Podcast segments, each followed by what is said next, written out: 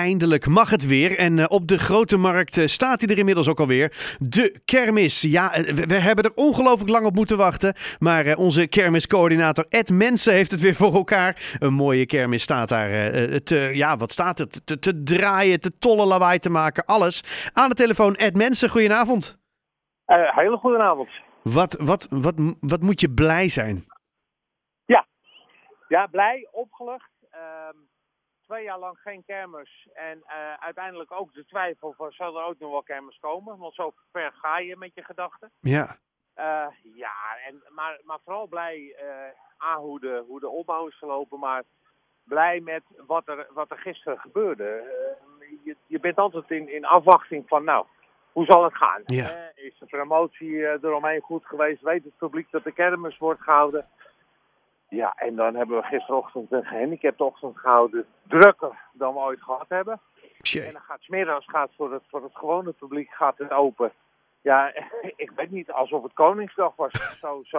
Zo goed bezocht. En dan denk je, het is maar een momentopname, dat is 1 dag. Ja, en het is vandaag weer hetzelfde. Het is ongelooflijk. Dus je mag, denk ik, gezien de opkomst wel zeggen dat ook Haarlem de kermis enorm gemist heeft. Ja, maar dat is echt heel duidelijk. Zo heb ik het nog nooit meegemaakt.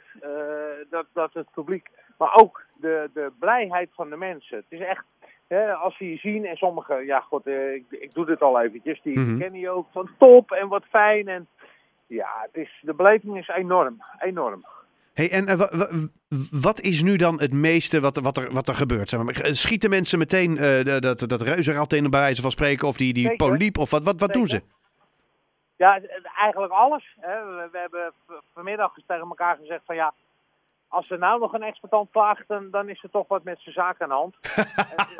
Eigenlijk zo werkt dat gewoon. Ze doen alles.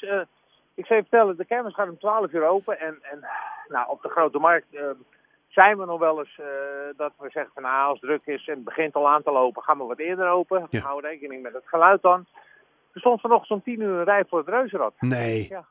Ja, dat is echt waar. En dat, echt toeristen ook, want die hadden ook zoiets van, dit willen we meemaken. Hè, want het is natuurlijk niet een Nederlands of een Haarlems probleem geweest, de corona. Het is gewoon Europees wereldwijd. En dat merk je, dat zie je. En er staan bij de Copacabana, de poliep, daar staan gewoon rijen voor de kassa. Wow. En nu zitten we een beetje met de wisseling van middag en de avondpubliek. Hè, Maar attractie draait vol, booster zit vol. Ja, het is ongekend. Mensen hebben hier echt op zitten wachten. Kijk, dan is het natuurlijk extra fijn dat het ook weer kan.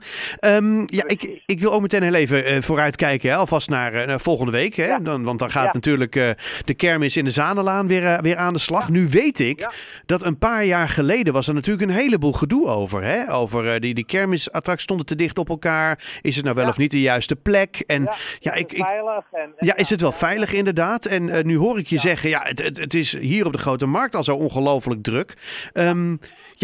Is het veilig? Meteen maar even de vraag. Veilig. Kijk, laat duidelijk zijn. Ik zou iets over mijn vakkennis kunnen praten. Ik ben jarenlang voorzitter geweest van een veiligheidsoverkoepelend orgaan bij het Liftinstituut. Laat duidelijk zijn. Als een kermis op wat voor manier dan ook niet veilig zou zijn, of een kermisattractie is niet veilig, dan komt het niet in Haarlem. Kijk. Veiligheid is boven alles. Ja. Dat het heel druk wordt, maar dat hoeft de veiligheid niet in gevaar te brengen. Hè. Dat zou kunnen op het moment dat je 4 mensen op een vierkante meter hebt, dan wordt het wel heel erg druk. Ja. Maar het publiek, wat je merkt, is als het op een bepaalde plek heel druk is, dan denken ze, we gaan ergens anders even naartoe. Dat hebben ze geleerd in de coronatijdperk. En veilig is het altijd. En ook op een Zaanlaan, als het heel druk is, op Koningsdag. Er zijn zoveel mogelijkheden om ruimte te creëren tussen de attracties, de zijstraten, in het Zaanenpark. Dus laat de mensen maar komen. Geen issue. Het is. Goed, nee. En stel nou dat het zo druk wordt dat we zeggen, trein is vol. Ja, nou, dan gaan we het protocol opstarten door op een gegeven moment te zorgen dat we gepasseerd het publiek op de kermis laten. Ja. Ik heb het nog nooit meegemaakt, maar als het gebeurt, dan is het een luxe probleem. Ja, in zekere zin wel. Ja, precies. Hè? Ja. Voor de kermis natuurlijk een mooi probleem eigenlijk, ja. Ja. Laten we eerlijk zijn, ja.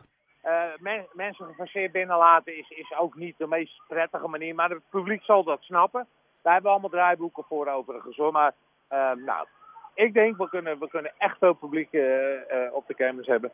Ik denk niet dat het nodig zal zijn, maar is het nodig? Dan staan we er klaar voor. Alle liggen klaar, absoluut. Nou, dat klinkt ongelooflijk goed, ja. Volgens mij hoor ik op de achtergrond dat jij nu ook op de kermis staat. Ja, ik kom net weer op het kermisterrein aan. Ik kom uit Den Haag. Ik ben bij het ministerie geweest. Daar werd ik uitgenodigd om te praten over de toekomst van de kermis. De toekomst van de kermis in Nederland. Hè. Hoe ziet de kermis er over 10 jaar uit? Oké. Omdat het steeds lastiger wordt om kermis op bepaalde locaties te houden. Dat zijn hele goede gesprekken geweest daar die we gehad hebben. En ik kijk met een heel goed gevoel naar de toekomst. En dat heb ik ook gezegd tijdens de vergadering. Als je nu naar Haarlem kijkt, wat er gebeurt, hoe het publiek geniet van de kermis, ja, dan is de kermis springlevend. De kermis is springlevend. Nou, ik vind het een hele mooie uitsmijter van dit gesprek.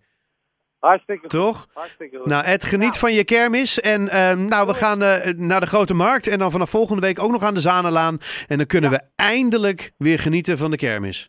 Absoluut. Jullie zijn van harte welkom. Dankjewel. Fijne avond, Ed. Ed Mensen, kermiscoördinator van dienst.